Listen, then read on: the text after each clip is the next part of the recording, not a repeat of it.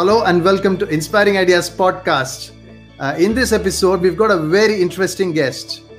He's a founder of Kosta, which is a mobility tech startup and looking to reimagine the car rental sector using technology innovation. He used to work with PwC Consulting as an enterprise architecture head, and he has also worked previously with the Royal Bank of Scotland in their strategy and architecture team. He's got varied experience across banking, payments, insurance, retail, education, and technology sectors. Welcome, Biswajit Kundu Roy. How are you today? Hi, Madhu. Hi, Abhi. Great to be on this Inspiring Ideas podcast. First of all, it's a great initiative, and thank you again for having me. It's a great start to the Saturday as well, so I'm looking forward to kind of having an engaging conversation. Pleasure is ours, to be honest. Thank you so much, Bis. And let's start with your life journey and the passion for technology, the architecture. So could you talk about your life journey, please, Bis? Absolutely. No, happy to. So I think I'll probably start from right at the beginning, right? So I'm a software engineer by background. I did my engineering back in 2008 in Bangalore, or completed it rather.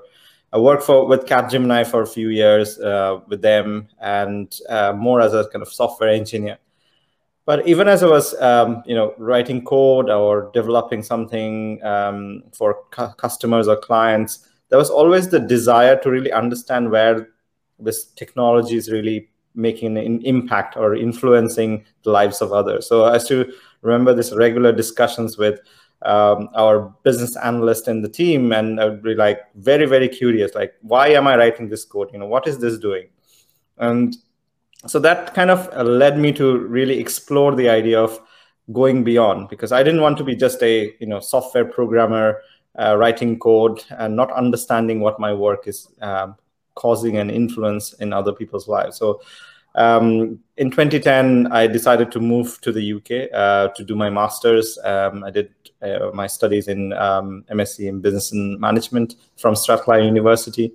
And following that, I went and joined RBS and in their technology grad scheme. That's where I met you, Madhu, 10 years ago, a long time. And then working again with RBS, I slowly made my move to the strategy and architecture team. And I think that's where my foundations of being a technologist who understands business and utilizes technology to solve business problems started. Because I used to have this regular kind of engaging conversations within the team and with various people in the bank about why this technology is important. How do we solve a business problem using technology? And I think at some point I realized that's the intrinsic part of my own, skills or my own interest, which I'm a problem solver by nature. And I think technology and kind of thinking about ideas and trying to put pieces of puzzle together comes naturally to me. So I then went on to join PwC, who kind of headhunted me for a role, and stayed with them for about 6.5 years, and built up myself to become kind of the leader of enterprise architecture within the PwC community. But it's always been the kind of passion of really trying to solve business problems, because I remember my time with clients working, and sometimes even traveling from, between different countries, different cities, trying to spend time with them, trying to understand the business impact, etc. And but it has always been about really trying to get to the bottom of how do I solve this problem, for the user, for the customer, using technology. And at some point, then it naturally transitioned into Kosta, because through Kosta, I'm trying to solve a problem for myself. I'm quite a regular traveler, for holidays, for leisure, and for work as well. And I regularly rent cars whenever I'm traveling. And the painful friction in the whole process and in the whole journey just made me think, like, this is a big problem. Everyone is facing it. How do I get to the bottom of it? And in that pursuit, I think the whole Kosta journey started. And I would say it still goes back to my kind of intrinsic nature is I'm really trying to solve this problem. And I feel technology can really play a huge difference. And that's what Kosta is about, really. Yeah, I mean, before we jump on to Kosta, I just had a wonderful question regarding the passion that you had on architecture, the passion that you had on the business problem that you're going to solve. So I think there are two different things altogether. One is the domain and the other one is the technology. So there are a lot of grads coming into the market. You know, they've got different and varied levels of technology acumen. Yeah. What advice would you give them? Because is strategy and architecture the only place to go, or you can still have the business acumen and understand a little bit of technology so that you're not left alone in the room that you're talking, you know, in the room. So can you give some advices on that? Absolutely, absolutely. And I say the same thing to our technology and product team as well, which is, our motto is, think like if you're a product manager, you need to think like a developer. And if you're a developer, you need to think like a product manager. Because at the end of the day, you have to understand the context of what you're building and developing, right? So, I mean, the advice is quite simple. And at least that's how I like to always keep it. Because often you will find that in the world of business and technology, people are always talking about complexity. You know, there's so much complexity here. It's very hard, very difficult. Actually, sometimes you just have to step away and look at the bigger picture, right? And that's what enterprise architecture is always about, looking at the bigger picture. And when you step away kind of from that kind of noise and complexity, you start to make the connections. That's what I regularly try and do. I remember this one project I was working while I was at PwC, where we were doing a merger and acquisition. I was helping with a carve out, and it was a kind of an insurance client, and I was working with them, trying to help them understand how to move away from their existing kind of processes, technology structure to the new world. And they kept telling me about this complexity, legacy, and I'm sure you'll be familiar as well, coming from banking world, it's pretty much the same. But when you start to take a step back and really think about what does the business want to achieve, how can we solve that? Then the pieces of the puzzle starts to become much more easy. And that's what kind of, as an enterprise architect, I felt the tools and the structure and the framework really helps. And believe it or not, like even, again, going back to Kosta, the first thing I did with kind of my founding team member was to draw at this kind of architecture of how we think the Kosta product would look like. Right? And this was done 3 years back, and we still refer to it. I believe in, like, we are still developing on that vision. And so having that big picture is very, very important. Going back to why we do what we do, Simon Sinek. Good one, Biz. That's fantastic, Biz. Biz, I just want to understand and talk more from a mindset perspective. Now, when I look at your career, you worked in architecture, consulting, and all that. And now imagine then there was a moment in your life that decided I want to start a company. And startup world is crazy and scary as well. We hear all the stories that 95% of startups fail. I would like you to share what was your mindset, or what were you thinking when you decided that I want to take this plunge and start a company? It's a very good question, Avi. And I think, I'll go back to the kind of whole world of complexity and scary, because I think we hear a lot about these things, and sometimes it starts to create mind blocks and barriers in people's mind to take the next step, take the plunge. I guess some of it is what you can control. And going back to my own kind of days, I think I just decided, what do I feel passionately about? What do I care enough to actually spend, 24 hours in a day if I have to, right? And I think finding that idea and the thing you feel passionate about is the first thing in that step. If you have found that, then all of the things naturally align. Because then you're no longer worried about the risk and others, because you're really passionate about it. So to any entrepreneur trying to make that step, I think the first thing is find what you're passionate about, I would advise. And then once you have found it, don't worry about the risk. I think you need to take the plunge. In addition to kind of managing that, what I would say is don't spend, or they shouldn't spend a long time trying to develop the perfect product. I think that's one of the things we did in Kosta as well. We are all about kind of bite-sized innovation, right? So we try to get things early to the customer, try and really test out the idea.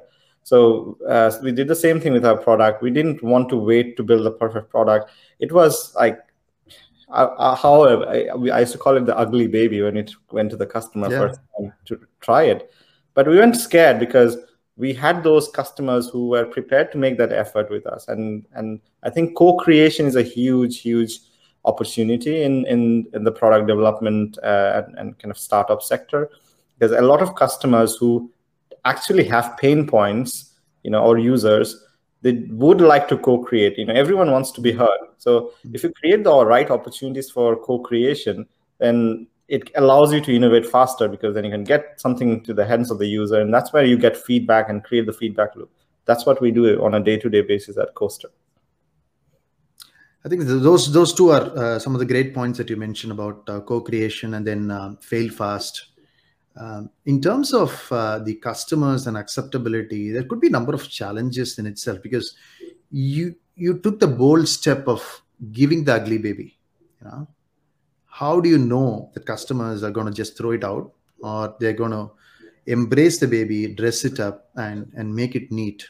So what are the challenges that you faced from a customer perspective and also from a team perspective? So how do you know that you're going to, what are the key tells that you're succeeding?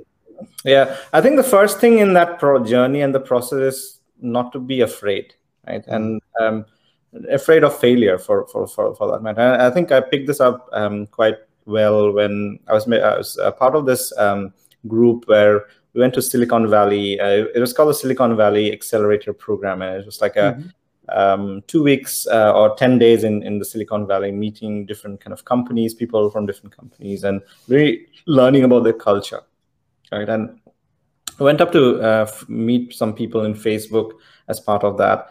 And what I heard was incredible, because in Facebook, again, what they tend to do is they celebrate, or rather they openly talk about failures, right? Mm-hmm. They encourage people to go and talk about failures so that they can learn from it. And they're encouraged not to worry and fear failure. But what they do encourage is fail fast, right? So I think that's the first thing that we need to understand is take the fear factor out, first of all, and go and try it out. We'll never know what the customer will like or not like unless we have actually asked the customer. So that's what the first kind of step in the process. Secondly, it's how you position it, right? So, and this goes back to my own PwC days of consulting. And I think the best thing we have found is, again, the co-creation approach, where you have almost contracted with the user to say, look, it's not going to be pretty. It's going to be lots of defects, lots of bugs potentially. But as long as you're prepared to come with us into that journey, we will get this to you early, so you can be part of the co-creation. And that has a powerful effect, because people then go, okay, yeah, fine. I mean, I don't mind. And as soon as they've said, I don't mind, then that it's not going to be a failure, because then, they're going to be open to the idea of having something crude in their hands. And then the final thing is the learning aspect, I would say. Like, you have to learn. Like, if you repeat the same mistakes again and again, one of the things I'll tell you about ours is our product development process has, also improved and streamlined again and again. Like, initially there used to be lots of bugs when we released something. Now we don't. Like, one of the things we have done over the last 6 months, or sort of from beginning of this year, is any code that goes into production, for example, goes through a thorough check, and it is always going to be bug free. We won't release anything until they're bug free. This I've seen, looking at your LinkedIn profile, I've seen that you work with some really big multinational companies, right? And when you work with multinational companies, you got a little bit more funds to play with, right? You got a bit more flexibility. And then you jump into the startup world, right? What adjustments you were required to make so that, you know, you can be successful in a completely new role? Yeah, well, starting from not having an office in the first place, I think that's the first thing. But incidentally, the pandemic really helped in that, because then you didn't need an office at all. So everything was virtual. But it's a great question, Avi, because I think the fundamentals of a startup is you have limited or no resource sometimes, and you have to manage and kind of still advance and meet milestones, goals, traction with that limited resource. So it's an ever and continuous battle. I think most of my time and energy goes into how we continue to progress with that kind of limited resource. Cash flow, if you speak with any startups, you know, that will sit on the top priority and kind of focus for any entrepreneur. You have to make sure that you have enough cash to carry on going and do what you want.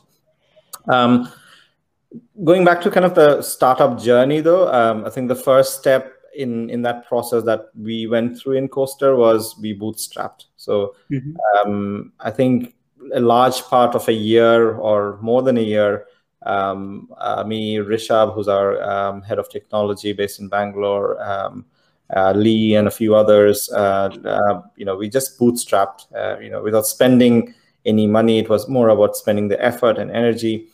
We tried to push the MVP into the market as much as possible. We went and spoke to customers on our own time. Some of us were still, doing two jobs almost. We were still working. I was working with PwC, Rishabh was working with BT, Lee was working with his kind of former employers. But we were doing this on the kind of sides. And then once we realized that, yes, this is a viable idea, we had some early adopters or customers were prepared to co-create with us. We spent some time kind of interviewing them, designing some prototype. We then went on to actually raise a little bit of money and then get that kind of developed and into the market.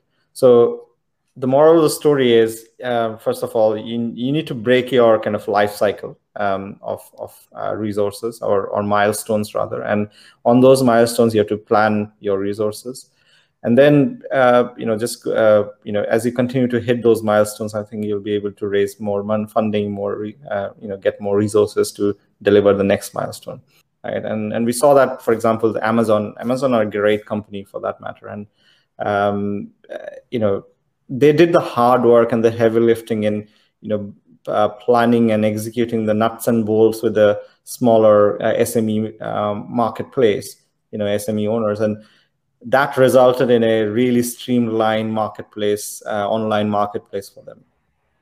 So you talked about building a foundation and, sometimes you require mentors to help you with that. Do you have any mentors that are helping you in this process? Oh, how did you find them? There are plenty. And I think, again, as an entrepreneur, the two things you will always have to do is, build your network and always listen to them, right? And listening is key here. And people will, give you advice, give you ideas, give you mentorship. And sometimes, they can be harsh as well. And but you have to just take them on and really learn from it. Also, the ability to actually take the right advice is also important, because, every other person's experience is shaped. Their ideas are shaped by their experience, right? So they may have a different point of view. And again, it's not about being right or wrong. It's about really understanding what's relevant. So for me, I think I speak with so many people. And even at the starting of the company, I think just in the ideation phase, I think I spoke to about 150, 200 people just to share what I was thinking, get their kind of, feedback on it, even if they're not in the sector, have no clue about what I was talking about. It was just good to hear those cold, point of views, and then learn from that process, refine, innovate. And finally, as we have started on this journey, what I try and do is have a good set of advisors, mentors, a support mechanism And they don't always have to have a formal role either, right? For example, in Kosta, we have the non-execs who are kind of our more formal advisors to the board, to the strategy.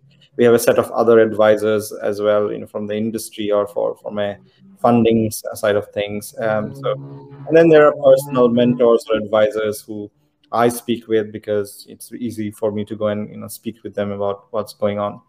The other network which I try to build is just peer network, you know, finding people who are in a similar or similar-ish journey with me and being able to go and talk to them. I've got quite a few good friends who are also kind of, you know, CEOs of startups, and it's great to kind of go and speak with them over a pint of beer discussing strategy. I can't emphasize enough the importance of networking. Yeah. For every reason, and not just to, you know, raise money and raise investors, but also partnerships and you know, getting your word, your brand out there. And I think, you know, again, looking or taking a step back, I feel like I've spoken with 1,000 people in the last 3 years. That's the kind of network I had to build. You've always been pretty much outspoken, outgoing, and talking to people, learning about feedback and all that. So I can vouch for that. Wonderful, and keep going. Thank you, Madhu. About the team, Bis, so I'm sure you must have some pretty high standards in terms of getting your team. So how do you frame, you know, this is what I need from a job description perspective, and how do you map the qualities of people who are coming in for the interviews, etc., to say, hey, this person will definitely suit the culture and the way that they're going to travel with the vision in mind. They're going to be with us. So it's like a partnership, the way that you're selecting your partner for your life, and something similar exactly is what you're going to do with your team. So talk us through about the process in terms of generic process that you look at, and also the qualities. Absolutely. I think it's an ever-changing, what do you call, process, first of all, because I think, again, going back to Avi's point, you know, limited resources, like you may want to hire the best talent in the world, but often you don't have the money for it. So I think, coming back to your question, Madhu, the first thing we did, and this goes back to the founding team as well, me, Rishabh, and Lee, and others. I think we hold the culture of the company very strongly, or uphold rather.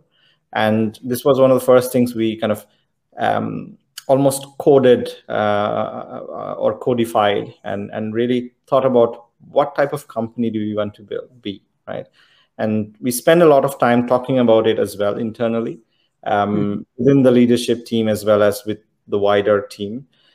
Small things, for example, I think back in 2019, when we first raised our fund, like our pre-seed funding, we had a strategy away day in December, where we brought together the leadership team and a few of the kind of advisors, non-execs, and we just sat down and, you know, thought about, what do you want to become as a company? You know, we talked about being kind of innovation and forward-looking, forward-thinking first. We wanted to focus on partnerships, because I think when we talk about our customers, they're actually partners for us rather than customers. They are going to be part of us, of our journey as well. Being open and transparent, first of all, and I think in this industry, especially in mobility and car rentals, transparency is a big issue, and we really want to uphold that. And then we wanted to talk about being, you know, culturally inclusive and value diversity, and finally kind of being commercial, which often, you know, a lot of startups are trying to figure out how to become commercial as well. So these are some of the values that or the culture aspects that we codified for Kosta, and then we went and started speaking about it and embedding that into our day-to-day, you know, lives, day-to-day processes, you know, how we communicate with each other. So coming back to the transparency bit, for example, I have been running, or we have been running this bi-monthly all hands on the deck call, right? And in that kind of hour every 2 weeks, we just talk about everything with everyone, right? There's nothing hidden. you know, where are we with funding, to, you know, which customers we have won or lost. Everything is out there for people to really understand. And I think what that starts to create, A, is confidence in the leadership team, you know, and they see us as people who are ready to share and be open and accessible as well. Secondly, it gives them the big picture. And then finally, the alignment to the culture. So that's kind of how we talk about culture in the company. And the second bit, and on the recruitment side of things, I guess, it's always very hard. I mean, I know we have taken, I mean, especially in this year, for example, we have started to embed some of our kind of human resources and human capital processes and thinking as well, especially in recruitment and talent recruiting. But we do emphasize quite a lot on those values, like especially when we are interviewing, we are trying to understand cultural fit first. If you may be the greatest, you know, or the best software developer or engineer in the market, but if you don't have cultural alignment, we don't want you to come and join, because it only creates more disruption. Exactly. So we do place a lot of emphasis on cultural fit in the interviewing. And do we get it right all the time? We don't. You know, we have had to kiss a few frogs before we found our thing. But once we have them, I think I personally put a lot of effort in retaining them. And for us, you know, we want to invest in their growth alongside the growth of the company, which could mean several ways, you know, in terms of giving them a career path, in terms of giving them sometimes even, you know, options to shares options in the company to retain talent. So this is a huge focus area for Kosta, where if you are really good, you know, we make equal investment and commitment towards their career growth in the company. So in terms of building the team, just one quick question is that post-pandemic, where people are working from home, how are you taking this change? Like, it's maybe when, you know, when you're in office, you can do certain things, you can do certain rituals and events, and now people are working from home. How have you adjusted to that? It is a really great question, Avi, because for us, the pandemic didn't make any difference. We were always a virtual team. Okay. You know, ground up when we were building the kind of Kosta team, I was in Edinburgh, Rishabh was in Bangalore. So there was no chance of actually having a, you know, in-person office type of environment, right? And so we just build teams which are virtual. And if they happen to be in the same location, great, they can meet up in kind of a small local context. But I think we encourage more virtual teaming, more and more, in fact, we have been trying to do that. A good example is in sales, for example, right now, you know, a lot of the sales team was in the UK, or has been till now, but right now we are exploring the idea of having people in India, for example. So we've done our first hire, Nadeem, who has come in, and we are looking to build a sales team in India who would be working with a sales team in the UK to not to sell in India, to sell in the UK and globally, right? So I think, you know, pandemic has, if anything, helped us our context, because there is no need for actually having physical offices in place. Great answer as usual. Bis, I think we talked the philosophies of Kosta, the work culture, the way that, you know, you shaped your career, founded Kosta and all that. Now, coming back and shifting our focus to technology, let's talk about Kosta's technology. Let's talk about the current state of it. And let's also talk about the future. I think, where do I start? Where we are today is... Kosta is trying to do the foundational aspects, as I was talking about. So first of all, let me tell you what Kosta is, right? I think just for people who are listening to this podcast. So at Kosta, we are trying to disrupt the world of car rentals and mobility by providing more technology-enabled innovation to the sector, to the users. And we focus a lot on the SME independent car rental businesses so that we can enable them and also help them kind of be more future ready.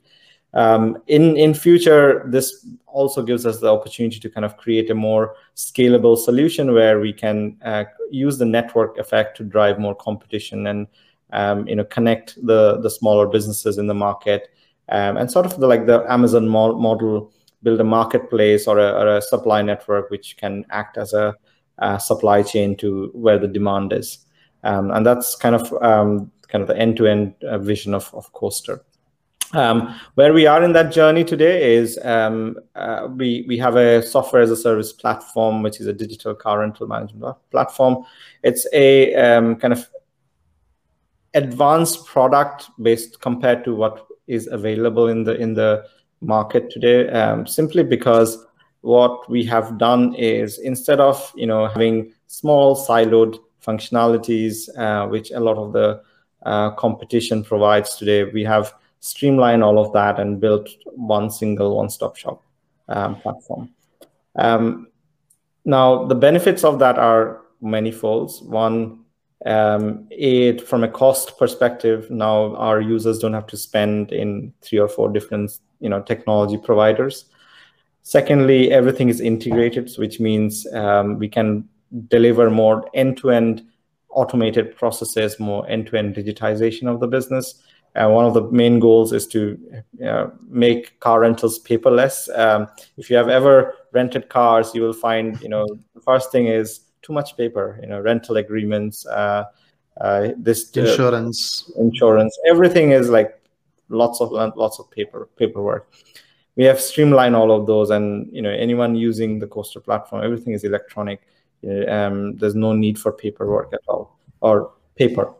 And then there are lots of opportunities we have created because everything is integrated. So a lot of new ways of delivering the same old activities. And this is where we focus quite a lot on, which is trying to understand the outcome of a business and trying to design it with the best user experience so that it's no longer kind of convoluted and limited by kind of legacy processes. So those are the kind of things we deliver in terms of benefits.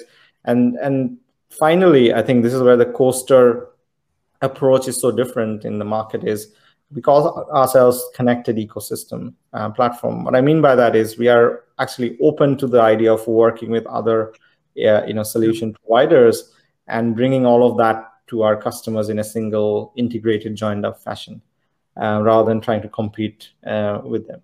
And for that, we have made quite a lot of headway in, building integrations with the likes of Stripe, for example, for digital payments, which gives our customers a whole array of taking payments in different modes, also selling online for that matter.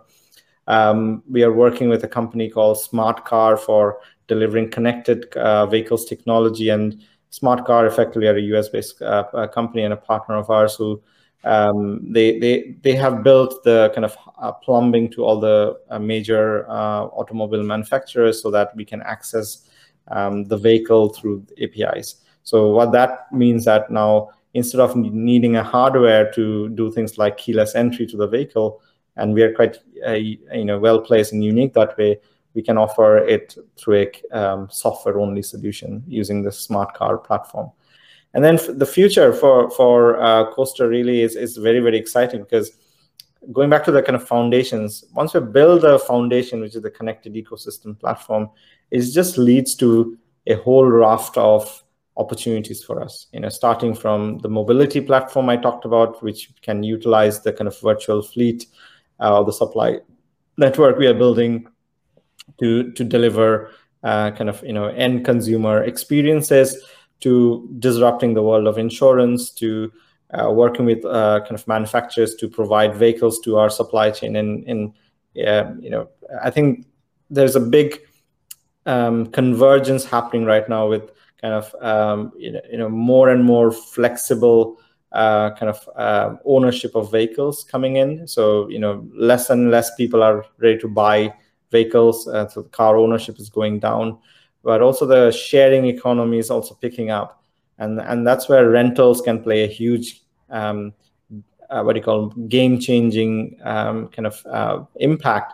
However, today the rentals are not in that place. It's quite fragmented. Like, for example, if you want to go and find something to rent for the day, you have to go to a specific set of businesses or set of operators. If you want to rent for a slightly longer period, you have to go to a different type of operator. If you want to rent by the hour, you have to go to a different type of operator. So it's very fragmented from a user access perspective. However, we work with all those types of operators. So the network effect would be that the Kosta platform can deliver all of that in one place. And then finally, all those partnerships that we are building will then lead to additional opportunities where, going back to the kind of Amazon model, they started off as an online marketplace for, selling books and other things. Now they are in AWS and, one of the, leading cloud providers. Leading cloud providers in that space. They are moving into content with Amazon Prime, etc. So all of that is being done on the base of the foundations of that business. So for us, I think the future is about how we can leverage the foundational network, the foundational technology, the foundational platform to deliver innovation in the mobility sector and the industry. Yeah, I think the number of times that you quoted Amazon. So the one that I would like to quote is Amazon's flywheel concept, which is exactly what you are trying to embrace. So they are finding something that is useful in a specific place. They're just not contained. They're just moving it across different places. And that those best practices are eventually the best practices across the different or array of sectors that they wanted to really plunge in, which is amazing. And good luck with that, Biz. In terms of the future, right? So electronic vehicles and driverless cars, etc., are all the talk of the town, right? So how are you going to think about embracing those in the future of Kosta?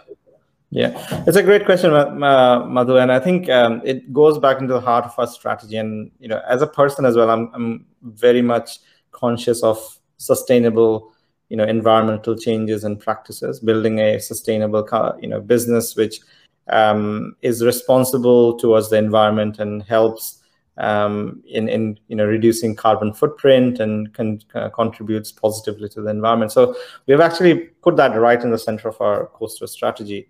And part of that is in embracing or working with these innovative technologies like electric vehicles. So, I mean, our vision really is to be aligned with the kind of smart cities and sustainable mobility goals. And for that, we have kind of beginning of this year's pledge to the UN SME Climate Hub as well, that we want to achieve net zero by 2050 and help our customers do the same.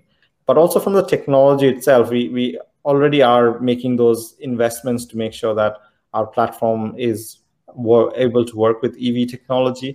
I mean, in all due honesty, it's actually better because the way the new EVs are designed, Tesla is a great example.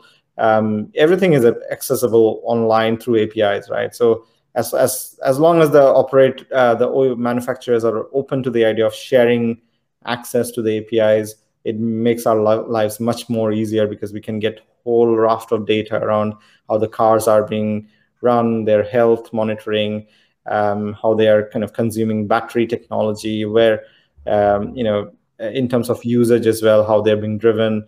And then we can also interact with the vehicles, which we do with the kind of more traditional vehicles through the telematics, etc. But we are able to then help with keyless entry and access and kind of immobilize the vehicle for any perceived security threat. I think the other one really forward-looking is kind of how we work with kind of autonomous vehicles as well, and we have been kind of tracking some of the changes in that. I think. Going back to Tesla, probably there was a recent kind of vision from Elon Musk where, in future, he's trying to get people not to own Teslas, and it becomes more of a car sharing approach where they would get a Tesla for their journey and then it would be shared between all the users. So not very different from a kind of rental model. So you can understand the kind of implication and also the potential opportunity for a platform like Kosta, because we can really help with all the connectivity and, you know, vehicle tracking, vehicle logistics, movement, because that's part and parcel of what we do on a day-to-day basis for our operators, the fleet operators. And then more importantly, I think where we can really address and create an opportunity for ourselves is a lot of the OEMs or the manufacturers don't have the fleet management, fleet operations experience. We can actually almost use our network to help them with that. So automatically, the whole concept of, you know, subscription-based model, kind of reduce flexibility in ownership can actually be handled by working with the Kosta network. And in future, we see that going to evolve as our capability grows. Abhi and I have been constantly talking to different people across technology, and we are so excited that we have got absolutely no doubt this data sharing, the API sharing that you're talking about, that's going to come into the eyes of the regulators pretty much soon. And those marrying between the ethics and the risk component of bringing in new technology at the same time being safe is something that will come into play. And it will open up enormous opportunities for people like you and different entrepreneurs who are hungry for innovation. Absolutely. Biz, loved all your answers today. Just one last question. What's your advice for all the aspiring founders now? Just one advice if you have to give them. I think be bold and think global. At the end of the day, you know, you have to be very bold with your vision. If you're not thinking big picture, if you're not thinking, you know, benefit across a huge number of users or a huge section of community, I think you'll not be taken seriously.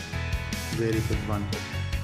Biz, there's one last thing, which is a rapid fire round, which will go on for 1 minute max. Okay. And we're going to talk about one word or one sentence answers here. Okay. Are you ready for it? Let's go for it. Favorite book? 100 Short Stories by O. Henry. Favorite startup founder? I think I've mentioned Amazon quite a few times. Jeff Bezos. And what makes Biz not sleep? I think it's about those unsolved problems which we haven't yet solved for our customers or our partners. Inspiring Idea podcast. Great idea.